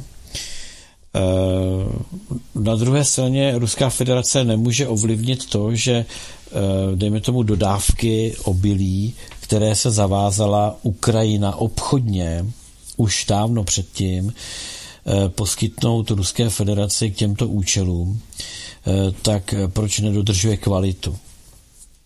To znamená, pak jste jako na tom rozhraní, jako co je lepší, nechat je umřít hlady, anebo, nebo jim tam dát aspoň něco. Čili eh, Ruská federace to zase řeší jiným způsobem, eh, připravuje různé programy a projekty pro africké země tak, aby Afrika si pěstovala tyto plodiny sama. Mají na to podmínky, jsou na to technologie, Víte, že v Ruské federaci eh, studuje asi 14 tisíc eh, afrických studentů vysokoškolských eh, zdarma, to platí Ruská federace. To proto, aby v Africe byli odborníci a byli lidé, kteří budou schopni zavádět nové technologie, a přivést tu Afriku k prosperitě, aby nebyla závislá na nějakých milodarech a pochopitelně, aby, nebyla, e, aby se nenechala vykrádat e, těmi pohrobky těch kolonizátorů. Čili nějaký logický postup. Čili tento článek, a proto tady máme obrovské protesty zemědělců v Evropě, zejména v Německu, ale začíná se to nabalovat. A upřímně, já z toho mám radost. Četli jsme si o Švédsku, kde chtějí vyskočit z agendy 2030. Automobilkám museli ustoupit v tom, že e, nebude zákaz prodeje e, klasických aut se spalovacími motory, tuším od roku 2000, teď mě netahejte za fusekly, ale určitě od roku 2030, jo. E, a zákaz jejich provozu tuším od roku 2035, ale, ale prostě v nějaké brzké dohledné budoucnosti. To všechno, to, to všechno, tohle to, co, co říkám, kvasí. Toto všechno kvasí. Oni nadělali tisíc menších problémů a větších. Vždycky to jako zažehnali nějakýma kecama v médiích a oblbováním lidí v médiích ale ono se to sčítá a nasčítává. Jsou věci, které zasáhnou všechny. Například, ehm, když zasáhnou zemědělce a položí zemědělství, tak co, co budeme jíst? Potom pochopitelně by ehm, museli jíst ty brouky, mít vajíčka od Billa Gatese, umělý, mít maso, které bude tisknout 3D tiskárna, to všechno už oni jakoby umějí, no to asi by nebyl svět jako pro lidi. Jo, pro bioroboty dobrý, ale pro, pro nás, pro normální lidi asi těžko, ne?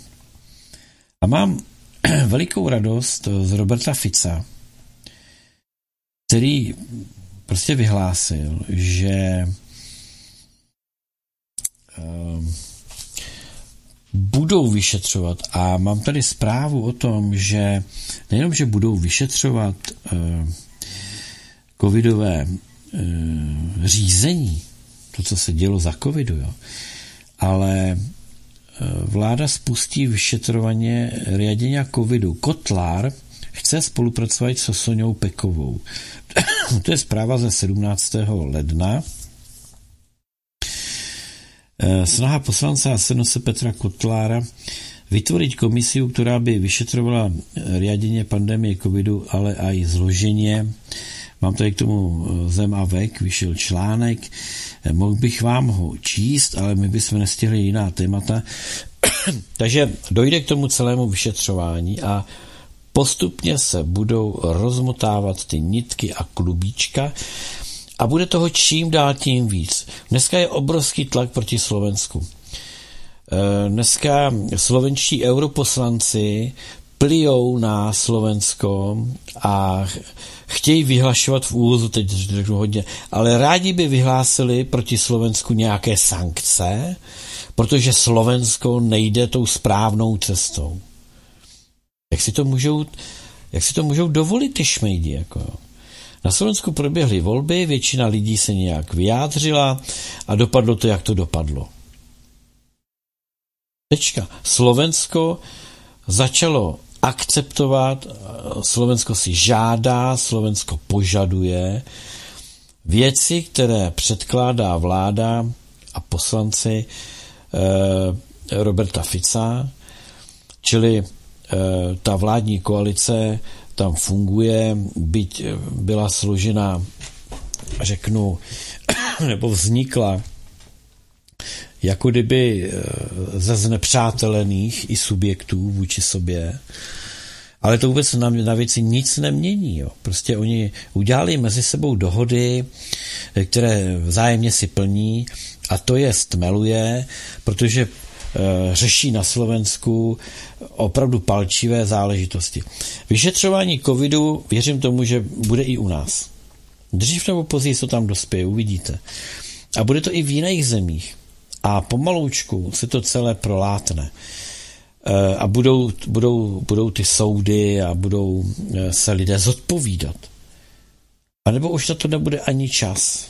Jo. protože e, ti lidé prostě e, budou, jak bych to řekl, budou smeteni e, v rámci toho, co přijde ze, ze zahraničí. Ale to uvidíme, jaký scénář nakonec bude. Podstatné je, že e, Robert Fico plní svoje předvolební sliby, a to nejenom ty konkrétní, které dali, ale i ty další, které nepřímo z toho jakoby vyplývaly. Europarlament odhlasoval rezoluci označující Slovensko za krajinu s historiou nenávistí a vrážd. Hamba všetkým europoslancům, kteří byli za. Kdyby tak Europarlament odhlasoval rezoluci za to, že Ukrajina je e, řízena nacistickou chuntou, že je tam veřejně propagován a glorifikován nacismus. Ne, to ne. Slovensko je krajinou z historií nenávistí a vražd. Ani tomu přesně nerozumím, jako co ten název jako přesně má říkat, ale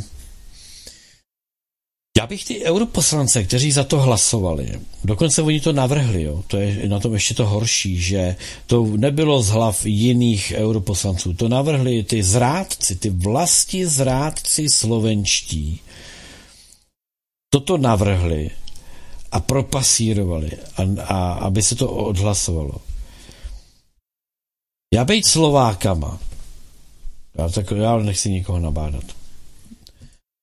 Já bych já bych si vsadil na to, že přijde den zúčtování, protože toto je standardní vlasti zrada. Nechť to vyřeší legislativně, protože uh, ty všichni progresivci, to je verbež, to je neskutečný. Co vám budu povídat? No, uh, ještě ať se dostaneme Ať se dostaneme k některým eh, věcem, máme ještě chviličku. A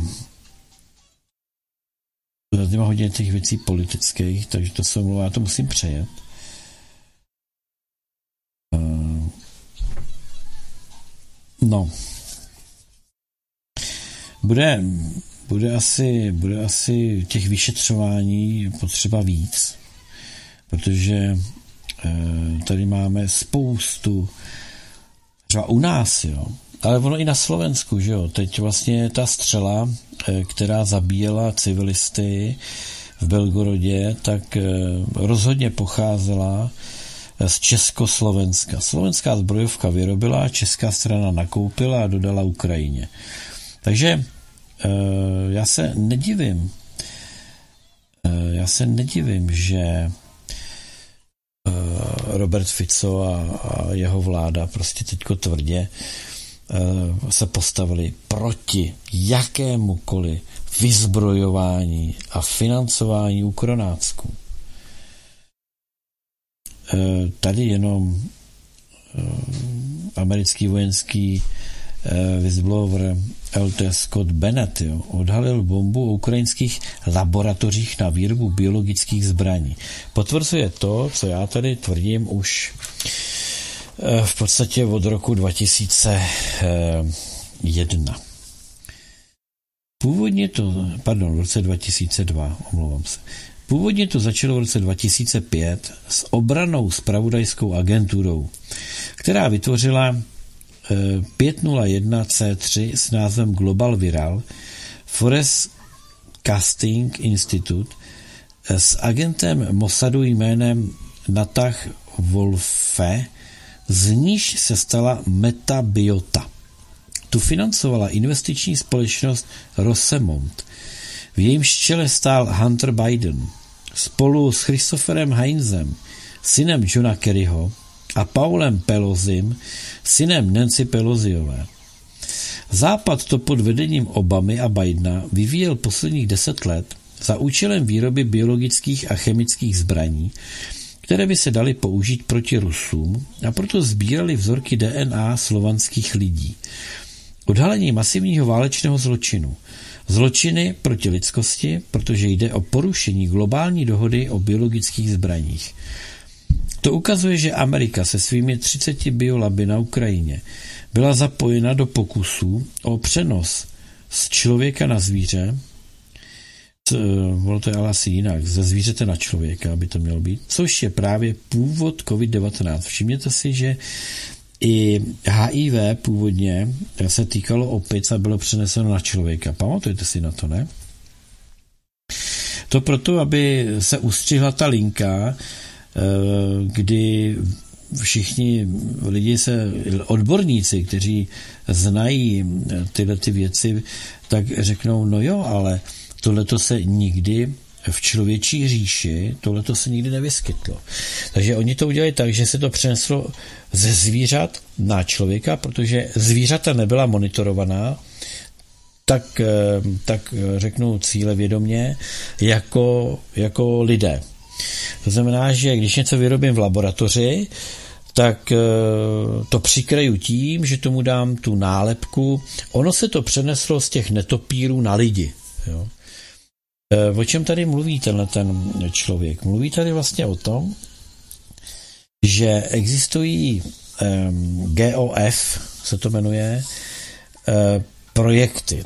To jsou projekty, které Amerika vyvíjí zejména mimo svá území, protože uh, ze zákona oni to nesmí biologické zbraně vyvíjet na svém území. Takže financovali pracoviště ve Wuhanu, kde prý se zaobírali tím, jaké by mohly být použity biologické zbraně proti jejich obyvatelstvu, aby na to vytvořili protilátky. Takže eh, COVID, který, eh, takhle, kdybych vzal jejich verzi, jo, teď budu pracovat s tou verzí, jak oni tomu říkají. Ne, že vyvíjejí e, biologické zbraně za účelem útočit s nimi na Slovany. Oni, oni říkají, že e, paralelně jakoby s druhou stranou tedy e, vyskoumávají, jaké by ještě na světě mohly vzniknout biologické zbraně a pracují na řešeních, e, kdyby byly ty zbraně použity, jak zachránit obyvatele. Rozumíte, jako to je, to je jako kdybyste chtěli Eh, říct, kdyby vás napad eh, komár s číslem miliarda 265, tak my zkoumáme, čím je infikovaný, aby jsme mohli eh, vám poskytnout protilátku. Těch biologických zbraní může být vyvinuto různé množství, neomezené množství někým jiným. To znamená, že, že by se zrovna trefili oni do nějaké zbraně, která by mohla být použita, a tohle tím krejou eh, svoji agendu, kdy Fauci a eh, Hunter Biden a řada dalších, kteří jsou tady jmenovaný, vidíte Pelosi, jo, eh, Heids, to jsou, to jsou lidi, kteří zase figurují v jiných skandálech prodávání dětí, pedofilie a nevím co všechno. Takže jak ta chobotnice je propletená. A oni vyvíjeli biologické zbraně, které budou orientované na slovanský genotyp. Chtěli je použít proti Ruské federaci, pochopitelně následně proti nám, proti zbytku. Potřebovali nový prostor, zejména suroviny, které jsou na území Ruské federace a tak dále. Proto speciální vojenská operace. Toto všechno Rusové mají zmapované a toto všecko bude předmětem toho, až se to bude soudit. Ale eh, zase se potvrdilo to, že jsme tady říkali pravdu a že nejsme dezinformátoři. Prostě jsme jenom řekli pravdu. Jsou tady mapy pochopitelně eh, těch biolaboratoří a toho všeho. To, že nás testovali a že nám tady chemtrails sypou různé, nebo víte co, něco je chemtrail a něco stříkají z dronu. Já um, vidím, nebo prostě um, mám vypozorováno, že jsou, jsou lokace, které jsou vyloženě jakoby postříkaný něčím a to lze velmi přesně dělat a levně dělat dronama, ale musíte dělat malou plochu. Čili co se týká covidu, tak tam byla aplikace aerosolem z Chemtrail. Bylo to podepsané naší vládou, byl to kontrakt na rozšíření léku proti bronchitidě, jenom to má jeden háček, ten lék má stejné patentové číslo jako SARS-CoV-2. Takže um, na koho se máme zlobit? Když jsme si to objednali, Teď oni to pro nás udělali. A tak v takovém světě prostě žijeme. Co s tím naděláte? Asi nic. Asi nic. Líbí se mi, že na Slovensku zaťápli peníze všem mimovládkám od Ministerstva kultury na rozšiřování LGBT propagandy a ideologie. No a a když si všimnete velmi dobře fotek z jednání eh, Roberta Fica s Viktorem Orbánem, jsou tam vlajky zemí, nejsou tam vlajky Evropské unie. Proč? Já bych řekl, že obou už se z toho dělá fakt špatně. Opravdu špatně. Takže to bude asi tak zhruba závěr našeho dnešního vysílání, protože Víc toho, víc toho asi nestihneme. E, nalezáme se v zimním období. E, dopře, dopřejte si tu a tam něco živého, teď myslím jako zeleninu, e, do svého, do svého jídelníčku. My jsme naložili si asi 44 kilo zelí. Teď to zelí je přesně v tom svým, řeknu, vrcholu je luxusní, toho vitamínu C, kolik vám to dodá. A hlavně je to, je to pořád živý, protože e, to zelí neumřelo. Jo.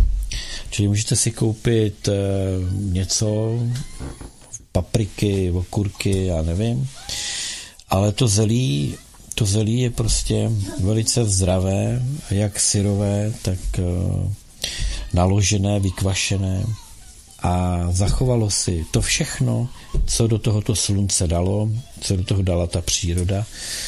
Ehm, jedinečná záležitost udržet se v té kondici ehm, při dobré imunitě, při dobrém zdraví. Je to dobré na trávení. Já se přiznám, že tady děláme to zelí ehm, třetím rokem a sníme ho čím dál tím víc. Můžete ho, můžete, můžete ho, když, když se vám povede, můžete ho jíst i v televizi večer, e, jako přílohu ke spoustě jídel.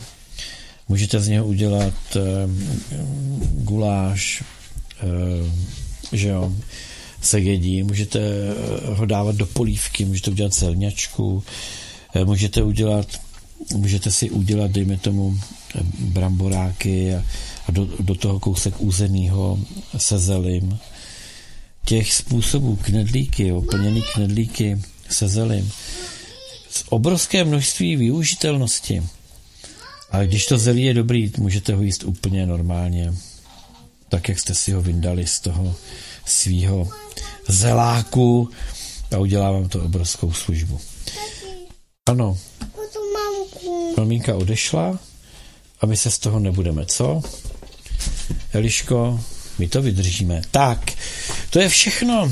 Eh, my už s Eliškou tady máme teď další program, takže vy také předpokládám.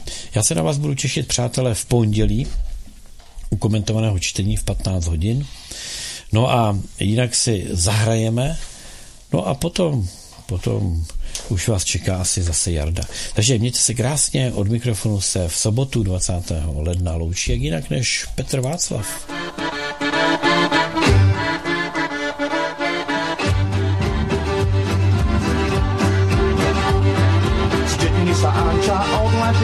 prišla až nám do mesta.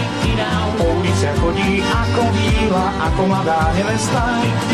Po chodoch šatniach všetko skúša, čo je trochu pristane. Priore si luxus kabát pýta, pred rozhlasom zastane. Radio baby, blava number two.